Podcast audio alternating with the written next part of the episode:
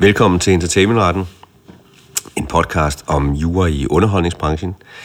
Mit navn er Jakob Plesner, og denne gang øh, sidder jeg i studiet kun med én person, men det kunne ikke være øh, nogen bedre person, nogen jeg kunne ønske mig mere i det her studie. Det er nemlig Morten Rosenmeier, professoren, medieguruen, øh, lydteknikeren, som også har hjulpet i dag også. Øh, velkommen til, Morten. Jeg er sgu da ikke lydtekniker. Du har lige ordnet lyden her i øh, hele Det har jeg også. Jeg trykker på knappen. Det er rigtigt. Blæs dig, min kære dreng. Tak for, for den smukke introduktion. Jeg har faktisk noget, noget vigtigt, jeg godt vil sige dig. Jeg lytter, lytter, lytter øh, Forstår du, Blæsner? Jeg, jeg, øh, sidst, siden vi var sammen sidst, har jeg faktisk været inde og lyttet til nogle af vores tidligere podcasts. Og jeg må indrømme, når jeg lytter til dem, så... Jeg var slet ikke klar over, at jeg var så skrab mod dig, som, som jeg kan høre, jeg var. Nogle gange, så lyder vi altså simpelthen lidt som et, et øh, gammelt ægtepar, der har været gift for længe, og folk må tro, det kun er et spørgsmål om tid, før vi skal med bustur til Gardesøen for at øh, fejre vores sølvbryllup og sådan noget. Ikke? Og, og det skal være slut nu. Og øh, jeg har faktisk øh, fundet øh, en øh, fantastisk interessant artikel her i Berlinske Tiden, hvor en forsker øh, giver seks råd til, hvordan du lykkes med dit parforhold. Øh, det er en forsker, der hedder øh, Sara Holst Kær. Hun har forsket i etnologi på Københavns Universitet og bringer her i Berlingske Tidene seks konkrete råd til, hvordan man skal optræde over for sin partner, hvis man øh, vil have et godt parforhold. Og det er jo blandt andet noget, som du og jeg mestrer på hjemmefronten, ikke? fordi Blæster, jeg vil ærlig over for dig. Øh, øh, en mand som dig skal være heldig, øh, hvis du kan finde en kone, der gider være sammen med dig i mere end fire minutter. Ikke? Og, og det gælder også fuldstændig mig selv, og vi skal være glade for, at vi har Pernille og fru Rosenmeier derhjemme. Ellers var vi godt nok øh, på herrens mark. Men nu- skal du høre, Blæster, jeg tror, at vi kan finde ud af, at derhjemme, så skyldes det, at vi lever op til disse parforholdsråd, som jeg nu vil øh, læse lidt op af her. Ikke? Råd nummer et. Kend hinanden indgående. Vid, hvad din partner kan lide og værdsætter. Blæster, det, det, det fører for vidt, det her. Det er for meget, det er for meget. Det. For det Okay. Hvis vi, nøjes, vi tager lige det sidste vi- Skal vi ikke tage det hele om? okay, vi får det igen. Til de parforholdsråd, som, som jeg nu vil læse op af. Paragraf 1, Plæsner. Kend hinanden indgående. Vid, hvad din partner kan lide og værdsætter, og sørg for, at de mødekommer det i hverdagen. Mm-hmm. I en relation ønsker vi øh, alle at have en oplevelse af at blive set og forstået af et andet menneske. Og det er nemmere, jo bedre du kender din partner. Og så nu, nu skal du høre. Punkt 2, paragraf 2, stykke 1. Vær sød, høflig og respektfuld over for din partner. Ah, der Tol- den vist lidt. Ja, ikke? tolerer vedkommende og kritiserer ikke hinanden. Hvis der ryger en finger af panden, så husk at undskylde og forsikre din partner om, at det ikke var ment på den måde. At du stadig elsker ham eller hende. Vis lyde ødelægger forhold, så minimerer dem. Og så er der altså nogle andre paragrafer, vi kan vende tilbage til. Plæster, øhm, nu oprinder der en ny tid, hvor der hersker en helt anden tone af gensidig respekt og imødekommenhed her i podcasten. Prøv lige at sige noget rigtig dumt. Prøv, prøv at sige, at øhm, du anser NFT'er for en vigtig byggesten i den moderne økonomi eller sådan noget. Jamen, Jeg, jeg tror jo på, at NFT bliver øh, stort, både i forhold til metavers, men også øh, et stort øh, rådgivningsområde. Morgen, du må ikke sidde og grine. Jakob Plæsner, du skal vide, at jeg respekterer din opfattelse. Jeg er nok ikke enig med dig. Øh, Jeg, jeg synes, at øh, du sidder og brøvler lidt derovre, men det skal du være velkommen til, fordi det følger jo af menneskeretskonventionen, at du har menings- og ytringsfrihed. Så hvis du har lyst til at tro på de ting der, så skal du være så velkommen. Det gik da bare godt. Jamen, jeg tror, vi er op til en, en god start. Ja, apropos parforhold, jeg kan Ja. ja. sige, jeg har siden sidst faktisk lige kommet tilbage fra bryllupsrejse. Og hvis jeg har en lidt ro stemme, så er det ikke, fordi det gik øh, voldsomt for sig med fester og lignende. Så er det simpelthen, fordi jeg øh, fik en corona, mens jeg var i øh, USA. Så jeg har øh, været syg en uges tid med corona, så derude må jeg lige beklage øh, for en lidt ro stemme. Men lad os Ja, ja, der er prøve med lidt de Tom, her... Tom Waits over det, ikke? Waltzing Matilda og så videre. Ja, jeg kan godt lige prøve at give et nummer, hvis der er. Øh, Plæster, jeg skal også sige noget andet, fordi øhm, øhm, jeg har jo været på LinkedIn her i den senere tid, og der er jo simpelthen en, øh, et opslag her, hvor du ser knaldhamrende skarp ud, som du altid plejer. Du kommer gående ned ad gangen her i Gorsen, Øh, og vi kan da lige se lidt, om jeg kan trykke her. Velkommen til Entertainmentretten. Mit navn er Jakob Plesner. Podcasten er derfor særlig relevant for dig, som beskæftiger sig med IP-ret, eller har en særlig interesse for regulering. Og så videre, og så videre. Det er ikke rettens opgave i det her tilfælde. Advokatsamfundet Nej, Plæster, jakkesættet sidder øh, øh, godt på dig der om din smækre krop, og du kommer gående lige så tjekket ned ad gangen. Og jeg har kun to spørgsmål til dig, Plæsner. Det første spørgsmål er, hvor er jeg henne? Morgen, du er jo så travl, vi bliver nødt til at bruge en stand-in. Øh, og, og Paul, som har været i studiet her før, han øh, var øh, nærmest nervøs og rystet, da han skulle sidde og udfylde din plads. Men du kan jo glæde dig over, at du fik sådan en ungdommelig look øh, i, øh, i studiet. Der medvirker en ung mand ved navn Paul i podcasten i stedet for mig. Jamen, det er også fint, Plæster. Det, det, det svar øh, øh, er, er godtaget. Spørgsmål to er, hvornår får jeg pengene? Nu skal vi sige, nu er podcasten jo først lige blevet lanceret Jamen, som det, det fremgår jo her, at, at entertainmentretten nu er godkendt som advokat efteruddannelse. Og normalt, når man kontakter en professor ved universitetet og engagerer ham til noget efteruddannelse, plejer man jo at betale ham nogle penge for det, kan man sige. Hvor- Hvornår får jeg mine? Det er bare så, jeg kan lægge budget. Jo, det, må vi, det må vi finde ud af. Det, der, må ikke, der må ikke komme penge imellem os i det her parforhold morgen. Det må der heller ikke. Nej. Det, der må ikke komme penge mellem os. Blæster. Også det svar kan accepteres. Øh, og i øvrigt, min kære dreng, hvad har du til os? Hvad skal vi snakke om i dag? Ja, jeg vil sige, det vi har tænkt os i dag, det er at øh, give en opdatering på de væsentligste øh, nyheder og udvikling, der har været siden sidst. Så det bliver sådan lidt øh, øh, fra hele øh, øh, feltet af, af nyheder.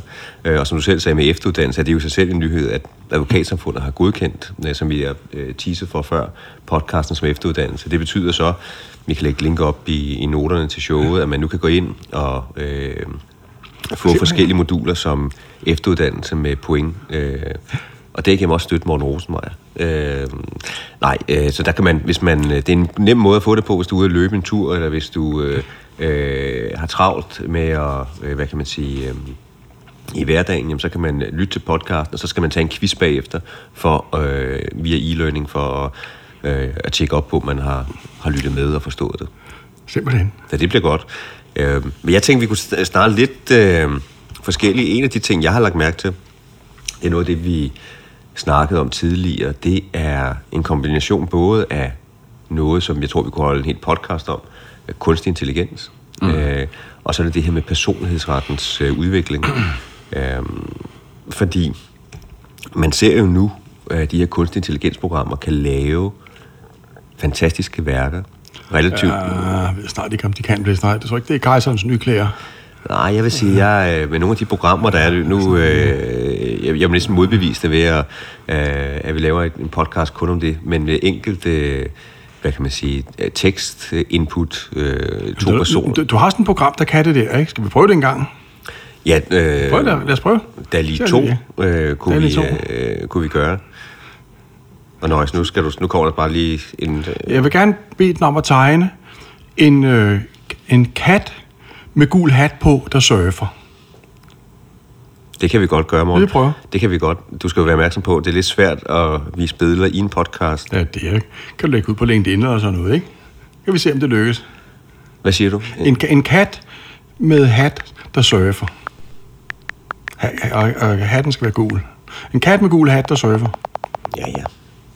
Og det skal selvfølgelig være sådan, så man kan se det, det, det skal forestille, ikke? Skal det være en bestemt form for kunst? Det er ligegyldigt, det er bare... Hvis du kan det der, så vil jeg kaste mig for din fod og kalde dig mester. Ja. Det er jo, nu, nu, nu ligger der med magt på læggende, at vi øh, får det gjort. Den er i gang med at, at skabe værket. Nå er den det, ja. Og det er altså en af de, de her øh, programmer, som ikke er de allerbedste, så nu skal du bære lidt over med mig, hvad vi... Øh, Og du, du var sådan for øh, prisbevidst til at købe betalingsversionen, ikke? Så det er sådan den billige... nej, jeg har, også, jeg har også de andre, men det er noget med, morgen, når du har de her versioner, så får du et vist antal credits, øh, og øh, nu skal det også gå lidt stærkt. Nogle af dem er lidt længere tid om at lave dem, men selvom det går ret stærkt. Men det vil sige, den har ikke tegnet det endnu. Jo, jo, nu har den. Må Nu jeg se? Må jeg se? Må jeg se? Må jeg så se det? To sekunder.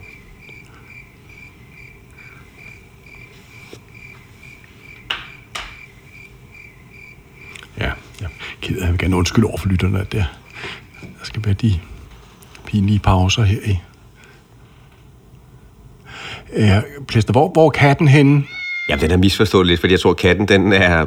Hvad er han? Den er ikke Jamen, den er misforstået lidt. Den er misforstået. Jamen, den er misforstået lidt, fordi jeg tror, at katten, den er, den er på surfbrættet, og så er der en... Jeg tror, vi, vi har ikke tid til at høre mere. Nøjes, vi skal have musik på nu, og så må vi i gang med den egentlige, øh, nyhed, den egentlige nyhedspodcast, øh, for ligesom at få, få noget struktur på. For at vende tilbage til... Ja, øh, altså, nu gik det ikke så godt med, med, med det der. Nej, men, jeg vil sige, nu, nu, nu tog du mig også øh, lige på... Ja, ja, det, kan ikke sådan, det, det er også svært at tegne en kat, det må jeg sige, Blæsner. Der, så, så vidt er vi ikke nu med teknologien. Morten, men, jeg tror, men man kan efterligne stemmer. Morten, vi tager simpelthen en... Øh, en separat podcast om kunstig intelligens, for det, det er... Øh, men en af de ting, man kan gøre i hvert fald. Det er efterligne stemmer. Ja. For, for eksempel i Disneys nye film, Obi-Wan Kenobi, toner Darth Vader frem på skærmen, men det er ikke den nu 91-årige skuespiller James Earl Jones' seje stemme, vi hører bag masken, men det er den ikoniske Nej, slutter. I stedet er den ikoniske stemme genereret af et ukrainsk selskab ved brug af AI-teknologi. Nøjes, vi skal lige høre. Set a course, Captain. We leave for Jabim at once. Man kan sige, dem som kan huske og har set det, har vi de fleste forhåbentlig, de gamle Star Wars-film fra 70'erne og 80'erne, de kan huske Darth Vaders helt ikoniske stemme, som også er, er brugt i andre sammenhæng. James Earl Jones, meget ja. dybe, øh, For sig. øh, nærmest nu corona-agtige stemme. Øhm, og øh, det vi ser, det er, at man i film øh, lige pludselig kan som skuespiller øh, åbne et helt nyt univers for udnyttelse af ens rettigheder, fordi, mm. som jeg har sagt tidligere, som person, især som skuespiller, som kendt, så er ens øh, billede, ens ansigt, øh, ens historie, og så nu også ens, ikke nu, for vi har haft nogle sager også øh, fra Ens Norge, stemme. men ens stemme er også beskyttet. Mm. Og tidligere har det været, hvis nogen ligesom prøvede at efterligne det i en radioreklame måske, eller lignende, vi havde en sag fra Norge, mm. øh, så kunne man sige, det må du ikke, det koster øh, erstatning. Men nu kan man som skuespiller øh, kommercialisere, licensere ja, ja. sin stemme, også efter sin, altså, mm. sin død, øh, eller hvis der... Men måske, øh, Plæsner, øh, vil der være kommersielt grundlag for, at vi øh, kan licensere brugen af vores stemmer i de podcasts, der skal indspilles efter vores død. det, det, man aldrig vide. Hvis der var nogen, der ville det, så kunne, det, Ja, så kunne ja, man ja. godt. Men altså, det gør jo, at enten hvis man er, er oppe i årene, ens stemme forandrer sig. James Earl Jones er jo nu øh, 91 år. Men vi har set det i, øh, i Top Gun, øh, Maverick, det. den nye. Øh, der er det Iceman. Simpelthen, der egentlig spilles, eller, eller der spilles af Val Kilmer. Øh, Val Kilmer har fået strubekræft og kan ikke tale, men når han alligevel siger noget øh, til øh, Maverick der i Top Gun-filmen, så er det fordi, man øh, har fået en computer til at, at efterligne hans stemme. The Navy needs Maverick. The kid needs Maverick. That's why I fought for you. That's why you're still here. Ja, og der kan der også, at det kan også være en almindelig person, som, som taler, hvor stemmen så bare via en computer bliver øh, ændret. Vi, der er en, vi har også set Bruce Willis, som jo også har været, blevet ramt af, af tragisk sygdom. Øh, der har man også set, nu ved det så ikke, om han har licenseret det, der var en historie frem om, han selv har licenseret det, det kan også være, at det er gjort uden hans tilladelse, men øh, som også, øh, hvad kan man sige, er gået ud det her og får brugt øh, sit, øh, sin stemme. Så jeg tror, vi kommer til at se med kunstig intelligens, mm. at det vil blive mere normalt i, øh, øh, for skuespillere simpelthen at øh, licensere deres licensere det og få øh, produktion, filmproduktionsselskaber til simpelthen at... Øh, at sikre, at når de indgår en aftale her, så kan de også i en efterfølge eller lignende øh, bruge vedkommende ja. ja. stemme. Vi havde en sag, øh, det nævnte vi i en af vores allerførste podcast, omkring øh, en af mine yndlingsfilm, Back to the Future, mm. øh, hvor at øh, de ikke kunne blive enige i øh, øh, opfølgeren i nummer to, øh, med faren til øh, øh, Michael J. Fox, øh, øh, altså i, i filmen, øh, om Marty McFly, øh, far, om at øh, komme med i, i toerne. Der må man lave simpelthen et aftryk af hans øh, ansigt, så man kunne bruge, så man fik en skuespiller til at ligne ham, og der kom, ja, der kom en sag ud af det. Er det rigtigt, Morten? Du var jo selv med til at, at drøfte den i... Øh, Ikke den sag, den har vi ikke talt Nå, om. har vi. vi. Vi har talt om øh, de der sager, der siger, at det er forbudt at hentyde til andre i reklamer og lignende, herunder ved efterligning af deres stemme. Ja. Vi har, jeg har aldrig hørt, at, øh, at Marty McFly var spillet af en med maske på. Vi kan lave en lille Det- det- quiz til lytterne. Der er en, der er en gratis eksemplar af entertainmentretten eller Ja, hvis festskrift, jeg- hvis man øh, til Blomkvist for eksempel, hvis man øh, går tilbage i en af de første udsendelser, lige høre lidt om Terminator og øh, Back to the Future. Det, øh, Ja, ja, det- det, altså, hvis man skriver ind på LinkedIn, så er der et eksemplar der, øh, hvis man kan se det. Eller høre det, undskyld. Ja, hvi- hvis vi nogensinde har omtalt, at Marty McFly i, øhm, i Back to the Future blev spillet af en med maske på, så Ja, det skal, nu skal vi lige præcisere, at Martin McFlys øh, far øh, bliver skiftet ud øh, i øh, nummer to, øh, bliver spillet af en skuespiller i etteren, så var der uenighed om, øh, om vedkommende skulle medvirke i toeren, og så øh, genskaber man øh, hans øh, ansigt og yder øh, via, at man har lavet sådan en plastik... Øh, øh, maske af hans ansigt, så genskaber man så godt man kan, sådan så vedkommende ligner. Og den har vi faktisk omtalt i en tidligere podcast. Ja, det siger du ja. Jamen, Ja, det hele er nyt, det, jo. det, det bliver Det- spændende. det- Jeg har blæster, jeg respekterer din øh, ret til at øh, mene noget forkert, herunder til at sidde og lyve for lytterne og sige, at øh, vi har talt om noget, vi ikke har talt om før. Det skal du bare blive ved med. Jamen, det bliver, det bliver så godt. Men jeg tror, at udover øh, det her, så skal man tage med sig, altså det er øh, kunstig intelligens mm. øh, kan blive en, øh, en stor forretning for, for mange rettighedshaver. Øh, også kendte mennesker og skuespillere. Mm. Og øh, jeg tror, vi skal have en, en separat podcast kun om det. Utvivlsomt. Nu noget helt andet, morgen. Det er, når, vi, når den her podcast kommer ud, så er der, så har der været valg. Ja. Øh, når vi optager, så er det på valgdagen.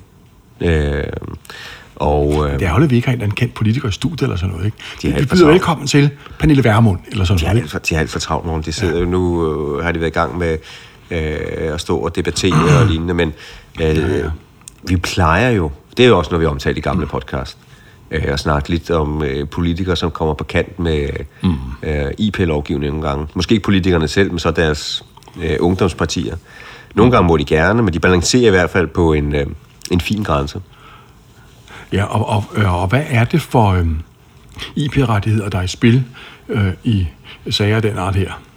Jamen, det kan være forskellige ting.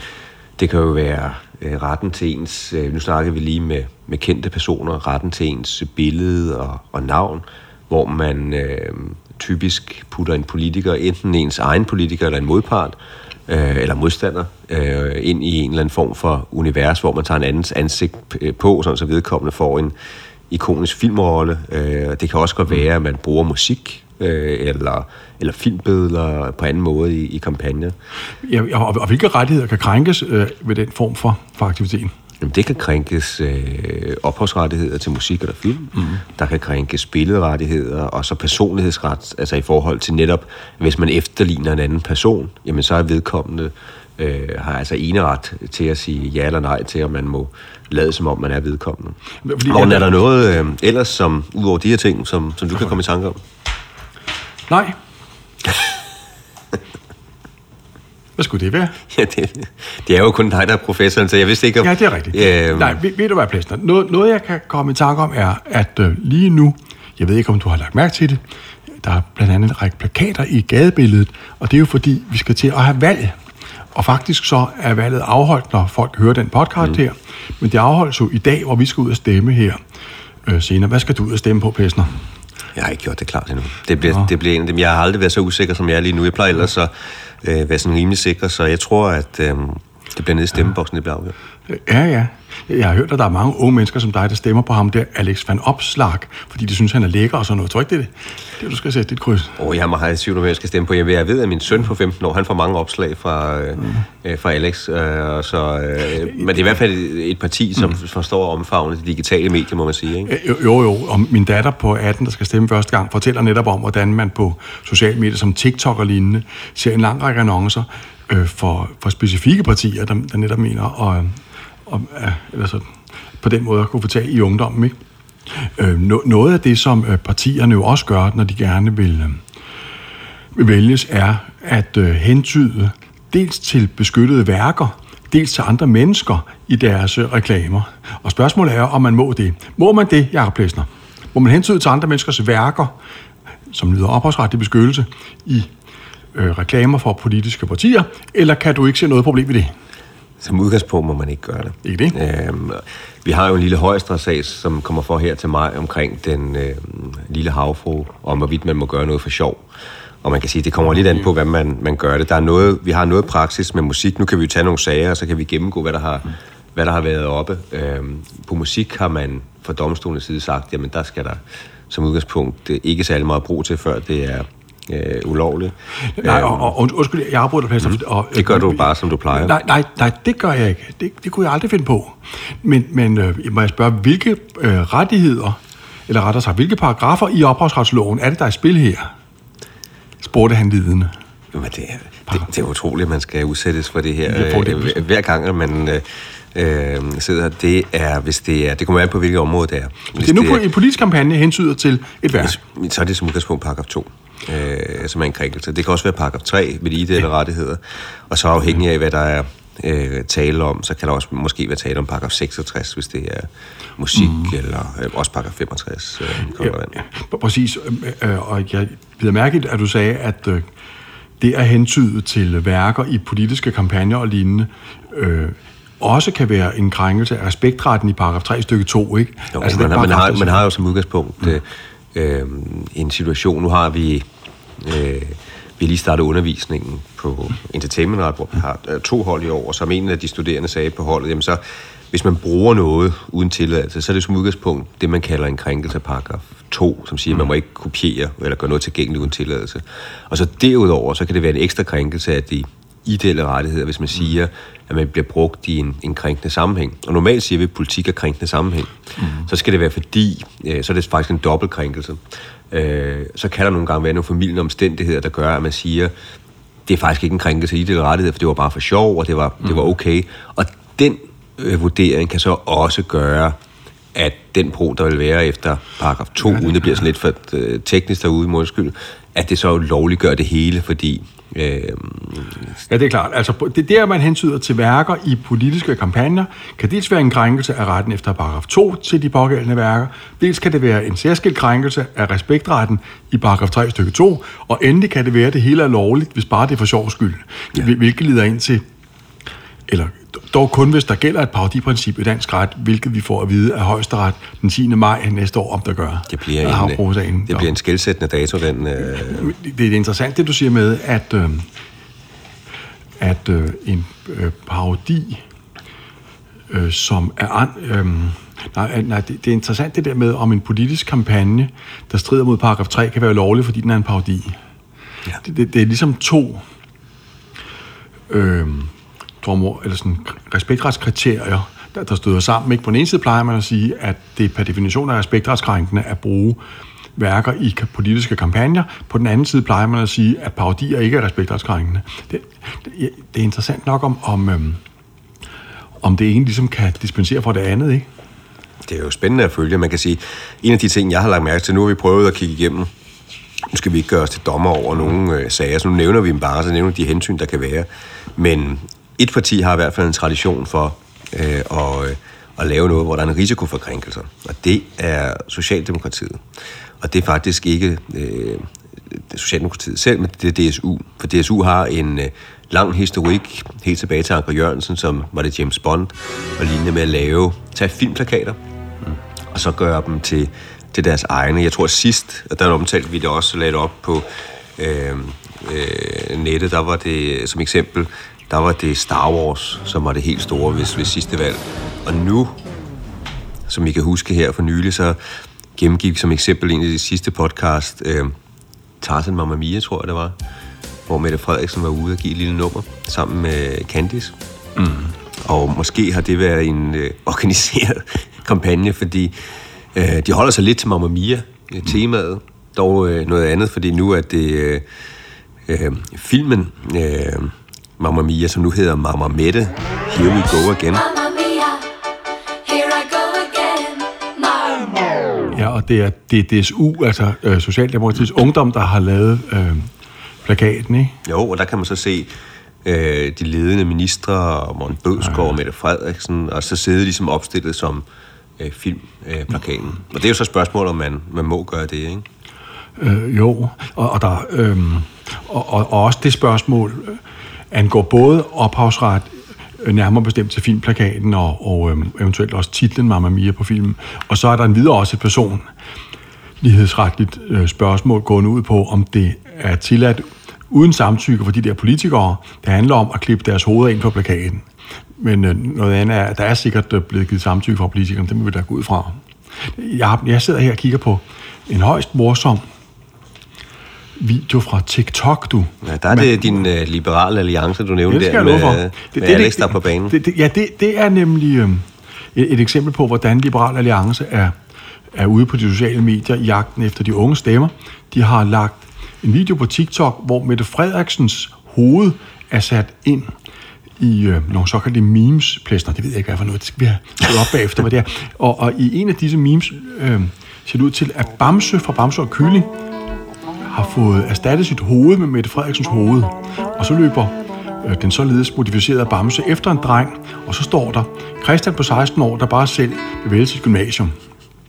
Jeg har blæst, hvor mange IPR-krænkelser kan vi se i den case. Hvad er det for noget? Jeg vil jo gå ud fra, at øh, der i hvert fald er en krænkelse af rettighederne til øh, selve øh, billedmaterialet for Bamse og Kylling, for der har man Ja. brugt filmen. Øh, så det er i hvert fald en mulig krænkelse. Nu skal vi se, om det er for sjov, jo, så kan det være, at det er en undtagelse. Det er sjovt at sige. Ja, ja, og så kan det også være en krænkelse af Bamse-figuren. Ja, at Bamse-figuren, og så kan du så sige, Mette Frederiksen bliver så brugt øh, også, øh, som øh, hun har næppe givet tilladelse til at blive sat op på, på Bamse. jeg bliver også, du, når vi sidder og taler her, så bliver jeg... Nogle gange, du, ved, så kan man jo godt bare, når man sidder og har en samtale af den art her, lige pludselig indse et synspunkt eller sådan noget. Jeg indser nu, at jeg tror ikke, at øhm, en humoristisk politisk kampagne kan være en parodi. Det tror jeg simpelthen ikke. Nej, de sager, man har haft det før på musikkens område, der har man jo også afvist, at øh, mm. det politiske sjov, altså det sjove hensyn kunne opveje for noget, som faktisk ville være ulovligt. Det, det tror jeg også. Og, og også fordi det her... Jamen, men jeg ved det ikke, jeg ved det ikke. Det kan også være... Øh, altså fejl. Men Menneskeretsdomstolen siger jo det der med, at der tilkommer politiske ytringer en ganske særlig vidtstrakt ytringsfrihed. Ikke? Og, og det kunne være et argument for, at politiske kampagner af den art her netop skulle have lov til at... Jo, men normalt siger man jo også, at det, det skal være, der er sådan et nødvendighedskriterie.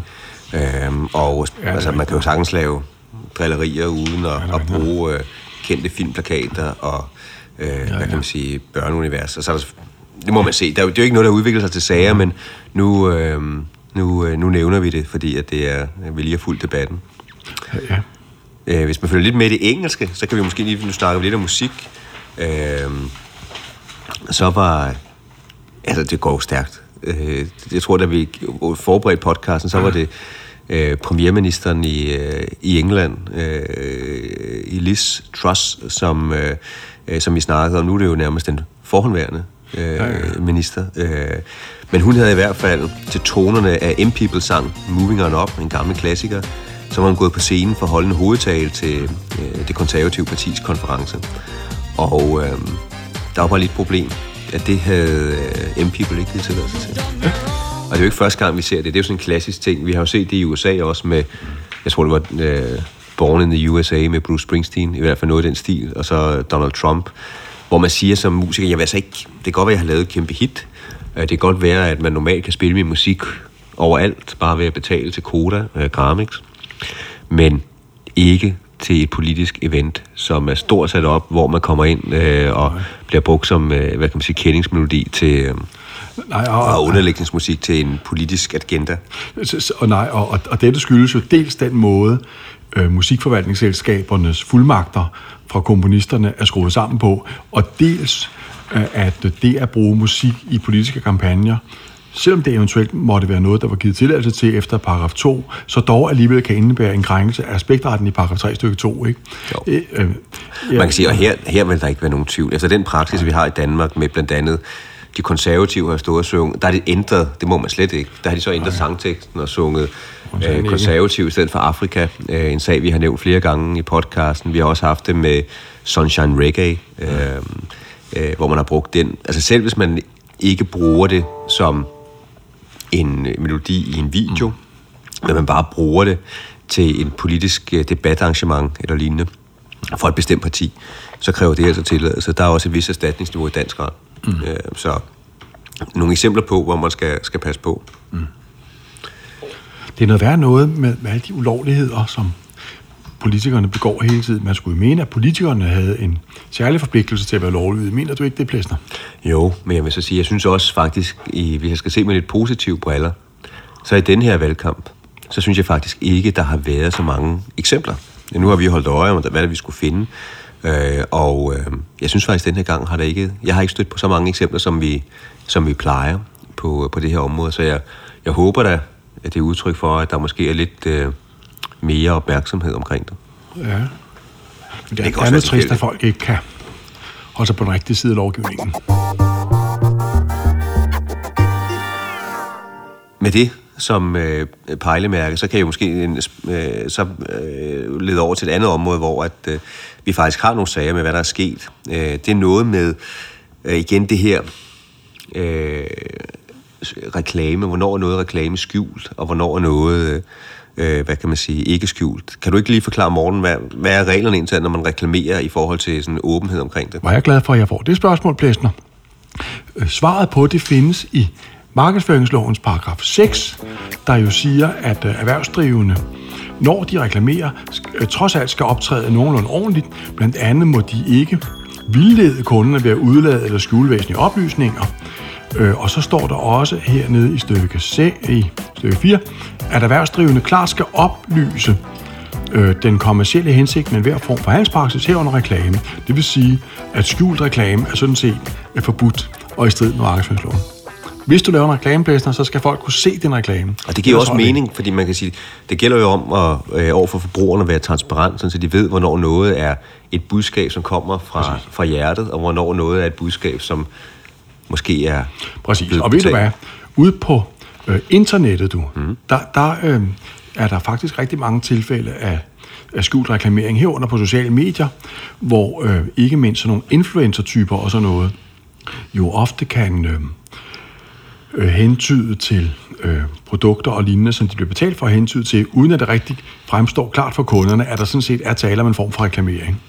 Og for nylig, du, så har retten i Glostrup idømt Øh, Ford en bøde på 200.000 kroner for overtrædelse af markedsføringslovens bestemmelser om skjult og vildledende reklame.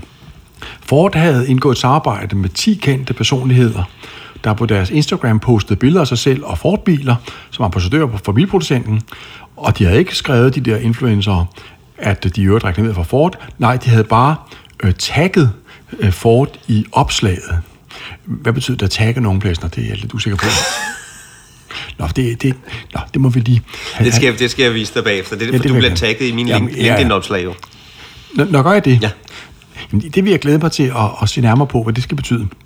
Retten Plæsner fastslog, at det ikke var tilstrækkeligt at tagge en virksomhed i en reklame, og der var derfor tale om skjult retsstridig reklame. Ford blev desuden dømt du for at have anvendt vildledende kampagnepriser øh, ved markedsføring af Ford Kuga-modellen i perioden juli 15 til februar 16. Kampagnen var blevet markedsført i længere end tre måneder, og der var derfor ikke længere tale om nogen kampagnepris, men om den nye almindelige pris. Men man kan sige, sagen viser i hvert fald det her med vigtigheden af, når man reklamerer på nettet. Gør det tydeligt, gør det tydeligt klart, der er reklame. Vi har en sag senere hen også, øh, mm. omkring influenter. Jeg tror også, det her med influenter, morgen, det skal vi måske se, om vi kan få en influenter i studiet på et tidspunkt, så vi kan, kan Ja, drøfte, ja. fordi det er jo en balance mellem, på den ene side, så skal man kunne øh, hvad kan man sige, komme ud med sine budskaber, samtidig skal man selvfølgelig over for forbrugeren vise, når man er øh, hvad kan man sige, betalt for at gøre det. Så lad os lige, ja. lige komme tilbage til det. I mellemtiden vil jeg sige, nu har jeg fundet ud af, hvad der plejer at være et billede af dig, Morten, som sidder i studiet, øh, og, øh, når vi øh, lægger podcasten op. Men nu skal det være en gul kat, fordi jeg beklager i starten her, da Morten, det var ikke Har, har du fået aftalt. tegnet, en gul kat nu? Men nu vil jeg Må jeg sige, så se? nu vil jeg sige ja, Morten sidder, jeg har aftalt lidt, hvad, der, øh, hvad vi skal igennem, og så beder han mig om at lave en tegning af en gul kat. Når vi skal snakke om, om, om stemmer og lignende. Så, det giver mig, så nu, nu, mens du var lidt lang tid undervejs med det her med reklame, øh, det tog sin tid, så fik jeg lige skrevet ind i den rigtige rækkefølge. Yellow cat surfing. Ikke? Ja, det der kan godt med lidt god vilje kaldes en kat, men ju- juryen er stadig lidt ude på den, Plæster, ikke? Men, nu, men det, det vil øh, sige, den, den var 20 minutter om at tegne det der. Nej, nej, nej, nej, det var den ikke. Den tog faktisk kun øh, et minut. Det var, mens du er 20 minutter om at snakke Ja, om... ja. Øh, nej, den, vi lægger Den det op, teknologi så er kan vist i sin vorden, ikke? Vi skal Ja, snakke ja, kunstig ja. intelligens her. Ja, ja, ja. Øh, det gør vi i en kommende podcast. Plæsner, nu synes jeg, at du skal fortælle noget om NFT'er. NFT'er er jo en meget vigtig byggesten i den moderne økonomi, ved vi. Og øh, jeg øh, tror, der øh, er nogle spændende varemærkeretlige problemstillinger, nu vi taler NFT'er. Er det ikke korrekt? Jo. Øh, man kan sige, Morten, vi ser jo lidt forskelligt på, øh, NFT'er. Vi skal faktisk, hvis du er interesseret, så er der Jeg et- synes lige, du, du skal øh, delagtiggøre lytterne i, hvad en NFT overhovedet er. Ja, vi har snakket om det før, men nu kan vi øh, gøre det igen. NFT er sådan set bare noget, noget af et nu, øh, unikt øh, digitalt aktiv. Så kan man drøfte morgen. Øh, er selvfølgelig, øh, jeg ved, din holdning er, at der findes ikke noget unikt digitalt. Men det vil jeg sige, det, det vil- er der nu, efter min opfattelse, ikke nogen tvivl om, at, øh, at det vil NFT at være. Øh, min egen søn på 15, han samler på øh, noget så spændende som noget, der hedder Funko Pops, som er øh, figurer, man kan købe, øh, dem af jer, der har børn, øh, eller voksne samler også på det. Øh, så kan man købe figurer af, øh, hvis det nu er Back to the Future, man øh, interesserer sig for, eller andet, så kan man købe figurer af det. Det kan du også købe digitalt som øh, NFT'er, og hvis du så har et vist antal eksemplarer, så får man da også et, for, øh, et fordel med at få et fysisk produkt. Det hele giver sådan set mening. Øh, det er ligesom et, et fysisk produkt, nu er det bare digitalt, og man kan begrænse det til at være kun ét bestemt, eller det kan være en del af en kollektion på 10, 20, 30, 100, 1000 øh, eksemplarer. Og det Men hvert, bruge- hvert eksemplar er ligesom nummereret. Øh, Og, og, og med hjælp af blockchain-teknologi kan man fastholde det budskab, at der er tale om et helt unikt indhold. Fuldstændig. En, en original, som øh, øh, har andre egenskaber end kopien. Fuldstændig. Og det, det så gør, det er, mange ser jo kun NFT'er som investeringer, fordi det har fået lidt et blakket ry, øh, som øh, et øh, som hollandske tulipansløg, altså som øh, et investeringsobjekt, øh, øh, objekt, øh, som så svinger voldsomt meget i pris. Men det, som så mit budskab der vil være, det er, at man skal se NFT'er som byggestenen i det her framework. Der er fortsat... Nej, jeg, det- jeg var ikke jeg, jeg, jeg, jeg, jeg, jeg kan jo øh, fornemme din brændende interesse. Ja, ja, ja, der var til Men man skal se det som, som byggesten i øh, det her kommende metavers, Ja, ja. Øh, som bliver det rummelige internet, hvor vi alle sammen kan træde ind i. Dem, som har set Ready Player One, der er måske en, øh, hvad kan man sige, øh, lidt øh, voldsom udlægning af, hvor vi er henne der. Men hvor man simpelthen træder ind i et øh, digitalt univers, øh, virtuelt univers, øh, og der kan man tage sine ting øh, med sig, som ligger i ens øh, Du kan wallet. faktisk i vidt omfang flytte dig ind, ikke? Jo. Vi, vi to, Jakob og Morten, kunne faktisk godt flytte ind i, i metavers-versionen af, af Gorisen, og så opholde os derinde, ikke? Fuldstændig. Jeg tror på et tidspunkt, vi skal øh, optage en af de her er podcast i Metavers, så kan du se, hvordan det er. Men det blot for at sige, en af de ting, man kan gøre for eksempel, det er, øh, hvis du skal have et øh, digitalt kontor i Metavers, hvor man sidder, så skal du jo sidde på noget, morgen. Du skal sidde på nogle stole, som vi har snakket om før. Du skal have noget bestemt tøj på. Og i stedet for, det bliver til noget tilfældigt tøj, man vælger, så kan det lige så godt være et lækkert tøjmærke, en øh, flot Arne Jacobsen stol. Ja, ja. Og Arne Jacobsens øh, rettighedshaver og tøjdesigneren har nu mulighed for at gå ind og sige, jamen jeg vil kun have det originale, det skal være min egen kollektion, der ligger derinde. Og den eneste måde, man kan bevise og kan håndhæve det, det er, hvis man ligesom kan gøre noget unikt og sige, det her, det er licensed by Arne Jacobsen for eksempel. Eller, og, Og det det, klart, det kan og- NFT gøre, og så kan du få fjernet det ulovlige også. Og, og så er det jo også et spørgsmål, i hvilket omfang de regler, der gælder i den virkelige verden her, også gælder i NFT-verdenen. Ja, og der er jeg ikke så nervøs, fordi man kan sige, mange af de regler, som man allerede har nu, giver faktisk ret god mening, blandt andet platformsansvar øh, i, øh, i øh, NFT-universet. Vi har også haft øh, praksis fra det nu, blandt andet fra øh, udlandet. Ja, fordi har, øh, øh, der er noget med, at der faktisk er afs, eller der findes en amerikansk sag om NFT og varemærkrænger, så er det korrekt? Jo, der er en sag nu med øh, det kendte øh, varemærke Amé, øh, som øh, har masser af designprodukter, og blandt andet den her øh, berømte, eller berømte tasker. Øh, og der er der en kunstner, som har lavet en kollektion øh, på, som NFT'er, digitale objekter, øh, hvor man påstår, at øh, fra rettighedshaverens side, at de her øh, øh, tasker er en krænkelse. Og det ser også ud som om, at det er de tasker, som, øh, som bliver brugt. Øh, og øh, den sag verserer lige øh, i USA i New York, øh, hvor at øh, kunstneren havde anmodet om, at sagen blev afvist. Øh, og øh, det afviste dommeren, at den kunne afvises, så den kører faktisk øh, videre. Ja, Det, det, det er simpelthen, øh, der er tale om, at en eller anden kunstner har lavet sådan nogle Hermes øh, Birkin-tasker. Ja. Øh, En kendt taske for deres... Øh, Ja, ja, jamen det, Hermes. det, det er den der øh, fine taske, som en af dem der har i Sex and the City, tror jeg nok, ikke? Hvor øh, der er, jeg ved ikke, ja. hvor mange års leveringstid på den, fordi øh, det skal gøre lidt ondt at få sådan en, ikke? Øh, så, så du rigtig kan mærke det. Øh, og hvor, hvor, var- hvor fin den er. Og, og så i stedet for at give konen en, en rigtig Hermes-taske, så kan du se hende en tur i det metaverset og give hende en Birkin-taske, du har købt for, for 3 dollars. Ikke? Og spørgsmålet er, om det er tilladt. Ja, og der kan du sige, hvis det her univers skal give mening, og hvis det skal give mening som rettighed at være der, så skal man selvfølgelig også have eneret til det, hvis man taget har sørget for, at ens varemærke er ordentligt beskyttet det univers.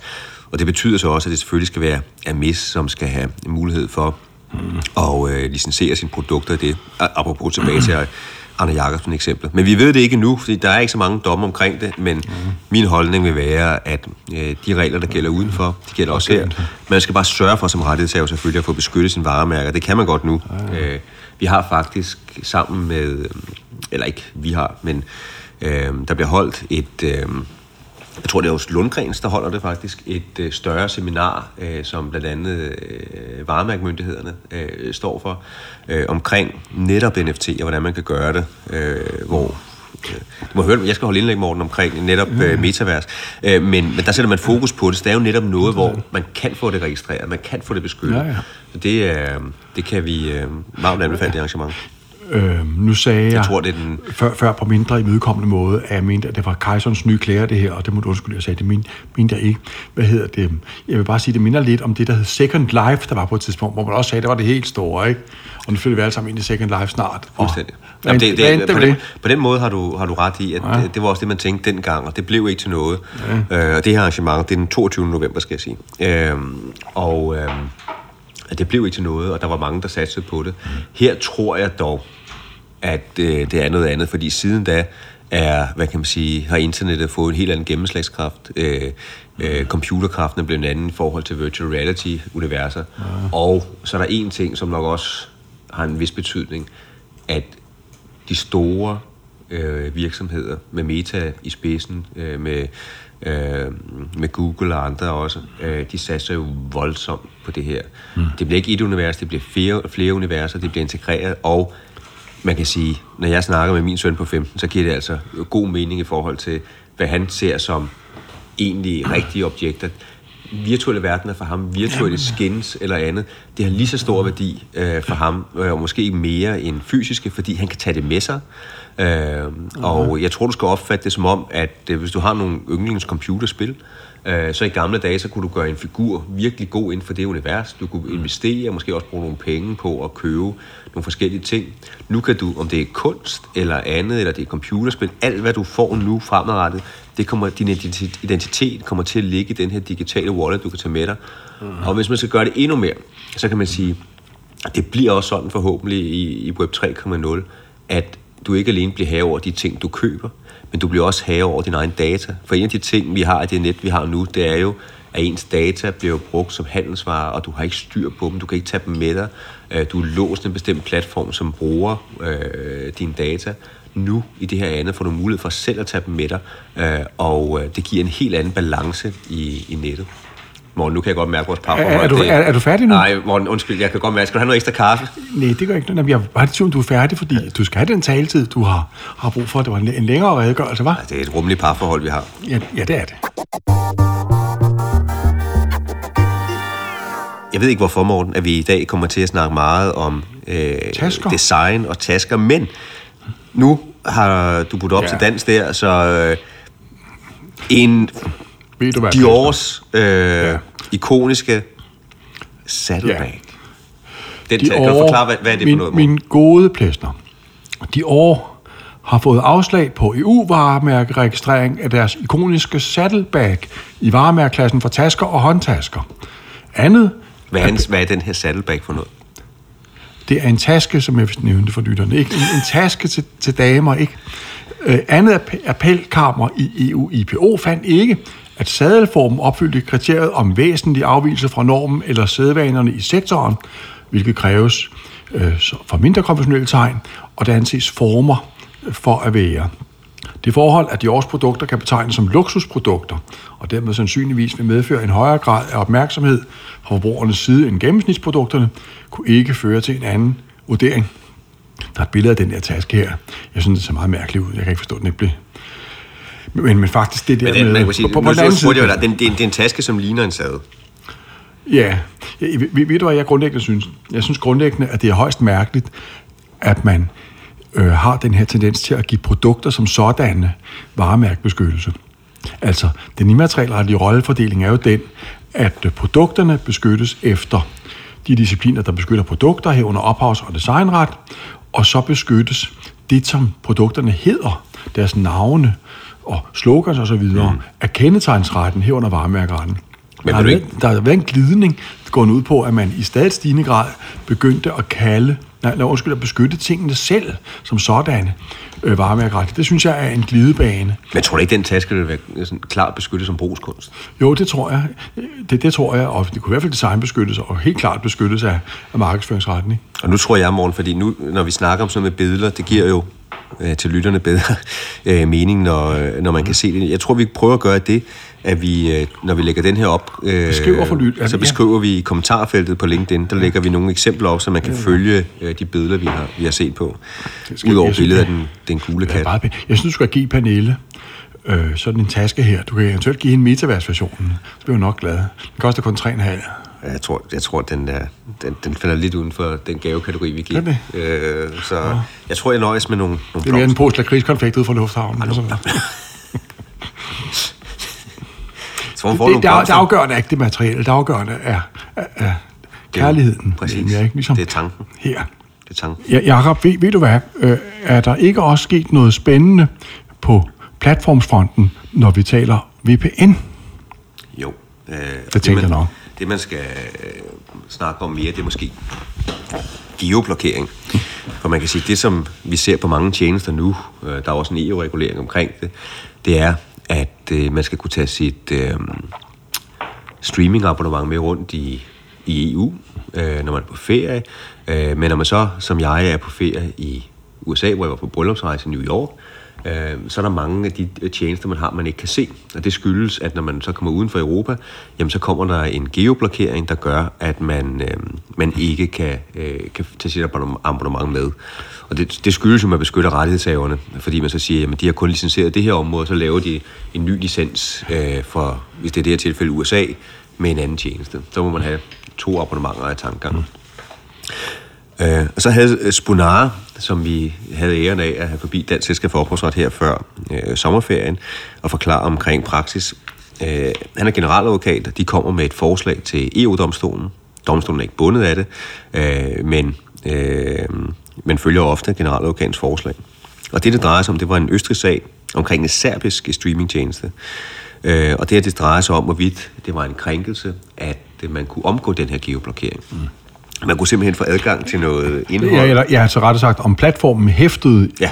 for den ophavsretskrænkelse, der forelå, når nogen tilgik stof i strid med en geoblokering. Ja, præcis. Det, der kan ske, Morten, hvis du nu har adgang til den her tjeneste, mm. øh, så øh, når du kommer uden for landets grænser, så kan du lige pludselig få adgang til det alligevel ved at omgå det ved en såkaldt VPN-forbindelse. Nu skal vi ikke give gode Nej, det skal vi sandelig ikke, til, nej. til, rytter- øh, til lytterne, så får vi... Øh, Nå, hvis vi skal have alt det med VPN ud, det har lytterne slet godt at høre. Nå, nej, nej, det kan de godt.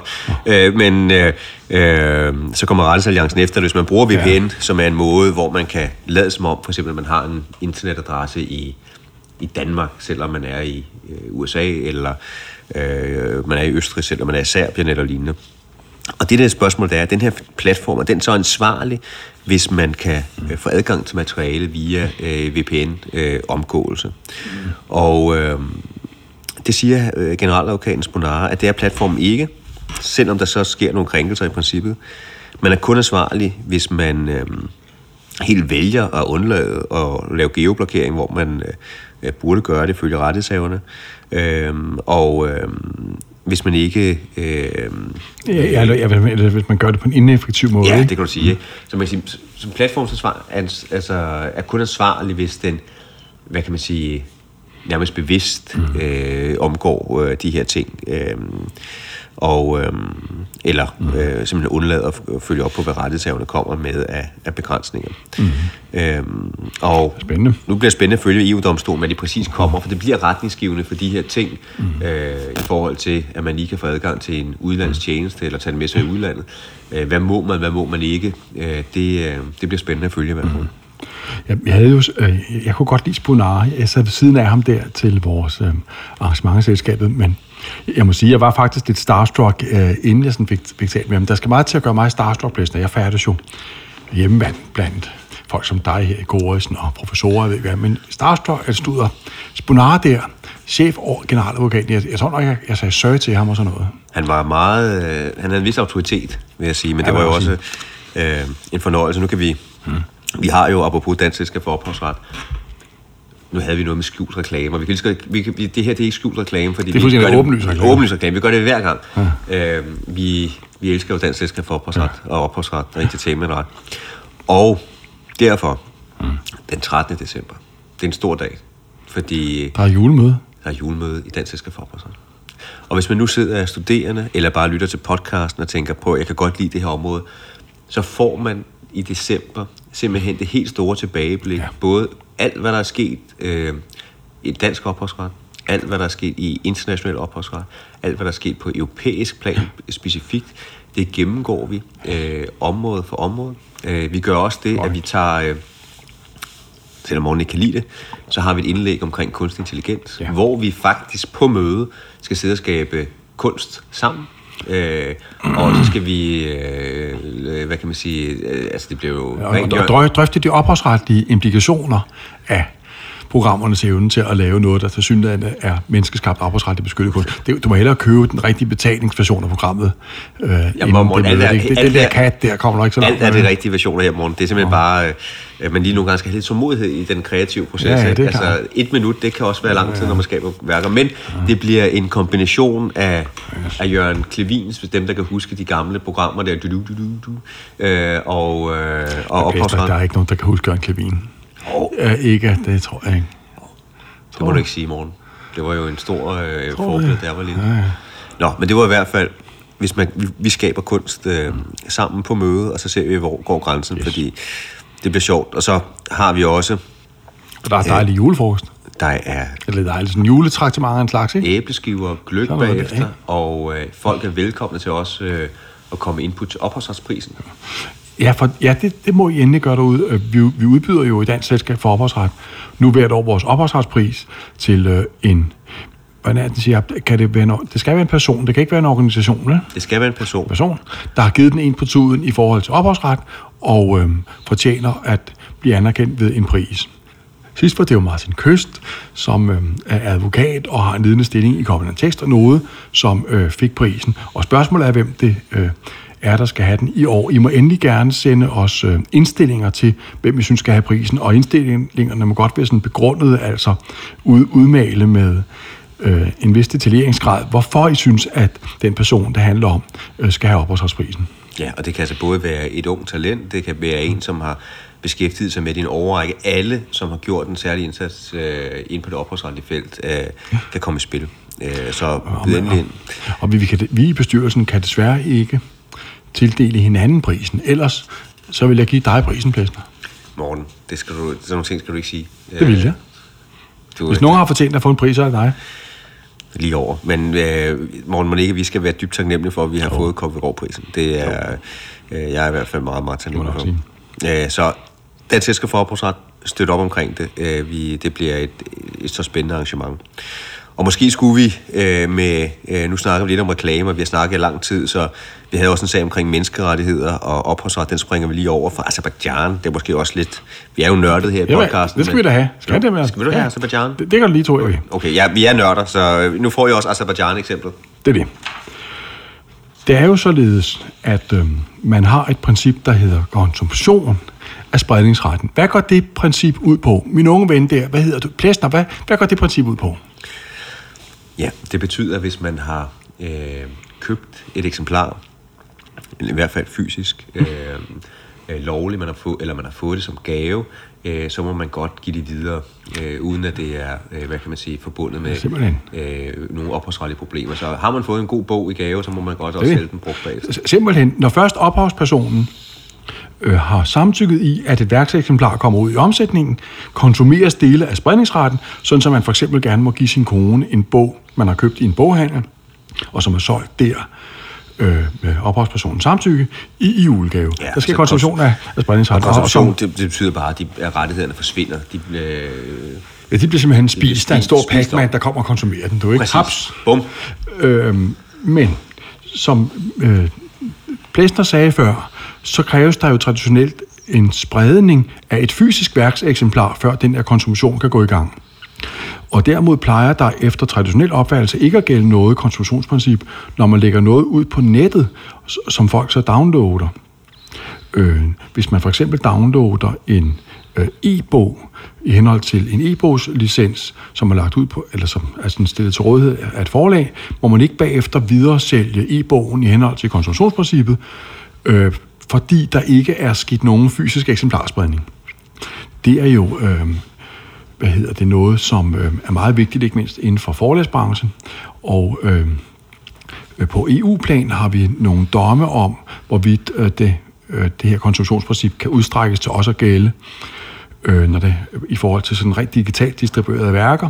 Og i den såkaldte Justsoft-dom har EU-domstolen sagt, at der gælder et digitalt konstruktionsprincip, når det handler om computerprogrammer, hvoraf blandt andet følger, at folk, der downloader et program i henhold til en programlicens, gerne må videre sælge øh, programlicensen bagefter, og også kopier af programmet, uanset hvad licensbetingelserne måtte sige. Derimod har øh, EU-domstolen i en anden sag, den der, der hedder noget med Tom Cabinet, øh, udtalt, at der ikke gælder noget digitalt konsumtionsprincip i relation til e-bøger, og at folk, der har downloadet en e-bog i henhold til en e-bogslicens, derfor ikke, uden at det har hjemmel i licensen, kan videre sælge den eller en kopi af e-bogen. Der var mange i forlagsbranchen, der åndede lettet op, da den øh, dom kom. Men de har ikke forstået det over i Azerbaijan, du. Hvor ved du hvad det? Øh, en azerbaijansk forfatter ved navn Safarov, han lagde sag ved de nationale domstole angående krænkelse af sine ophavsrettigheder til et litterært værk, der var blevet uploadet og distribueret af modparten uden autorisation fra ham. Og så sagde Azerbaijans højesteret, øh, at modparten skulle frifindes, fordi der var sket konsumtion af spredningsretten. Øh, Safarov fandt sig ikke i de der ting. Han indbragte øh, Azerbaijans regering for den europæiske menneskeretsdomstol. Og den fandt, at gengivelsen af hans bog og dens offentliggørelse på nettet uden samtykke havde berørt hans rettigheder til at nyde sine rettigheder, ha, undskyld, havde berørt hans ret til at nyde sine rettigheder i fred og ro. Selvom tvisten i den foreliggende sag var opstået mellem private parter, havde staten en positiv forpligtelse, sagde retten, til at træffe de nødvendige foranstaltninger til at beskytte ejendomsretten. Og den azerbaijanske stat havde ifølge menneskeretsdomstolen ikke opfyldt denne pligt. Desuden havde domstolen i Azerbaijan ikke givet nogen tilstrækkelig begrundelse for, at en række undtagelser til deres opholdslov kunne anvendes i det konkrete tilfælde.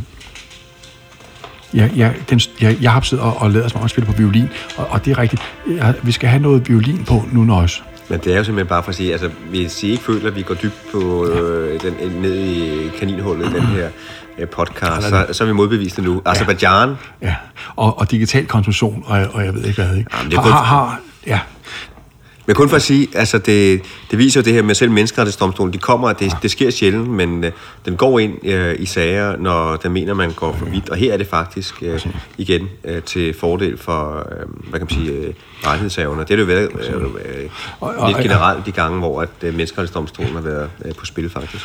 ja, jeg ved ikke, hvad lytterne forestiller sig. Måske tror de, at vi bare sidder ligesom og finder på de her sager. Vi øh, fortæller om sandheden er, at Jakob har en stab af unge mennesker, der sådan sidder og pukler og knokler og laver omfattende, hvad du kalder de der papirer, rundowns øh, med beskrivelser af sager på. Og, og nu kommer den sidste her. Den handler om noget, der hedder en influent. Hvad er det for noget, Plesner?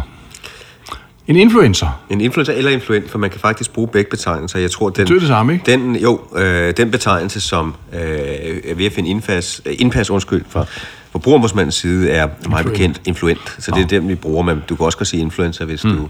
Ja, det tror jeg heller, jeg ved. Det synes jeg, at der Så er kører jeg med influent, så kan du køre med Det er en influencer. god idé. Så kan man kende forskel på os, også på den måde. Ja, præcis.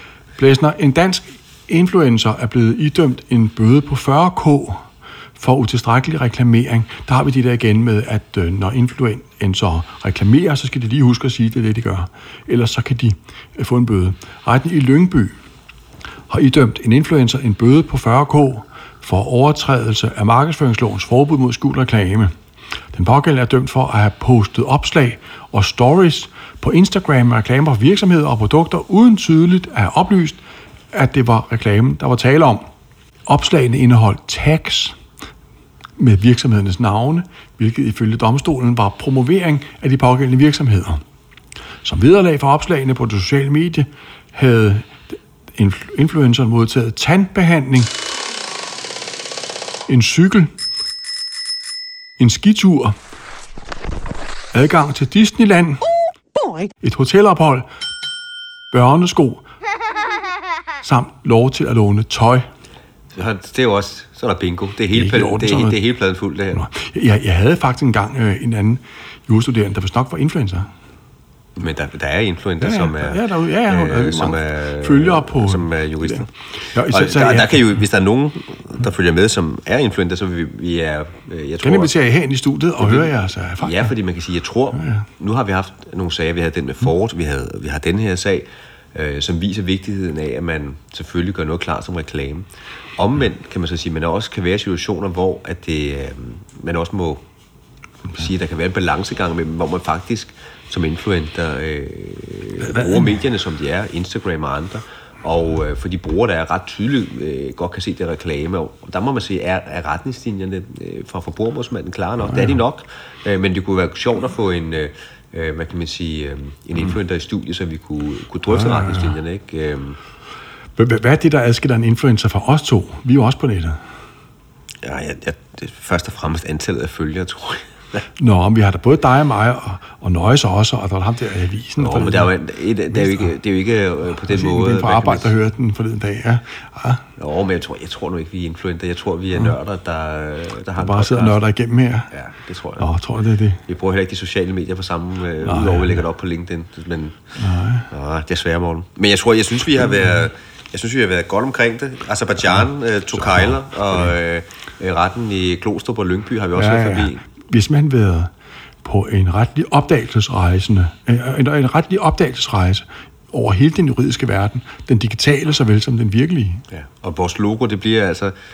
Øh, jeg tager med mig en, øh, en gul kat, der surfer. Den kommer på... Øh, Så jeg ikke skal tale med om den kat. vel? på LinkedIn. Jo, fordi, godt? Morten, det gør, at nu, udover at vi gerne vil lave en podcast om en influencer, så laver vi altså, tror jeg, næste gang en podcast omkring kunstig intelligens. Øh, og så skal vi ikke sidde andet end her og, og øh, hvad kan man sige, øh, gennemgå... Øh, mulighederne, hvornår noget er beskyttet, hvornår noget er ikke beskyttet. Det, det synes jeg, vi skal gøre. Og som sagt, mm. der er øh, gratis bøger, i hvert fald til de første øh, lyttere, som øh, skriver ind på LinkedIn, og hvis de kan huske, at vi har sagt noget om øh, Back to the Future, øh, øh, Martin McFly's far, øh, det, det skal nok blive godt. Øh, og øh, med det, jeg ved ikke, om du har mere på hjertet, Morten? Nej, det har været en fornøjelse at lave post, podcast med dig, min ven. Som Denne altid, gang, som jeg, jeg, vil sørge, jeg vil sørge for at tagge dig i opslaget, når vi lægger det på LinkedIn. Og øh, den største tak skal som altid gå til jer lytter, det er jer, vi laver det for. Pas Uden jer var vi ingenting. Det er så smukt sagt. Pas godt på jer selv. Og hinanden. Du har lyttet til Entertainmentretten, en podcast fra Gorisen Federspil.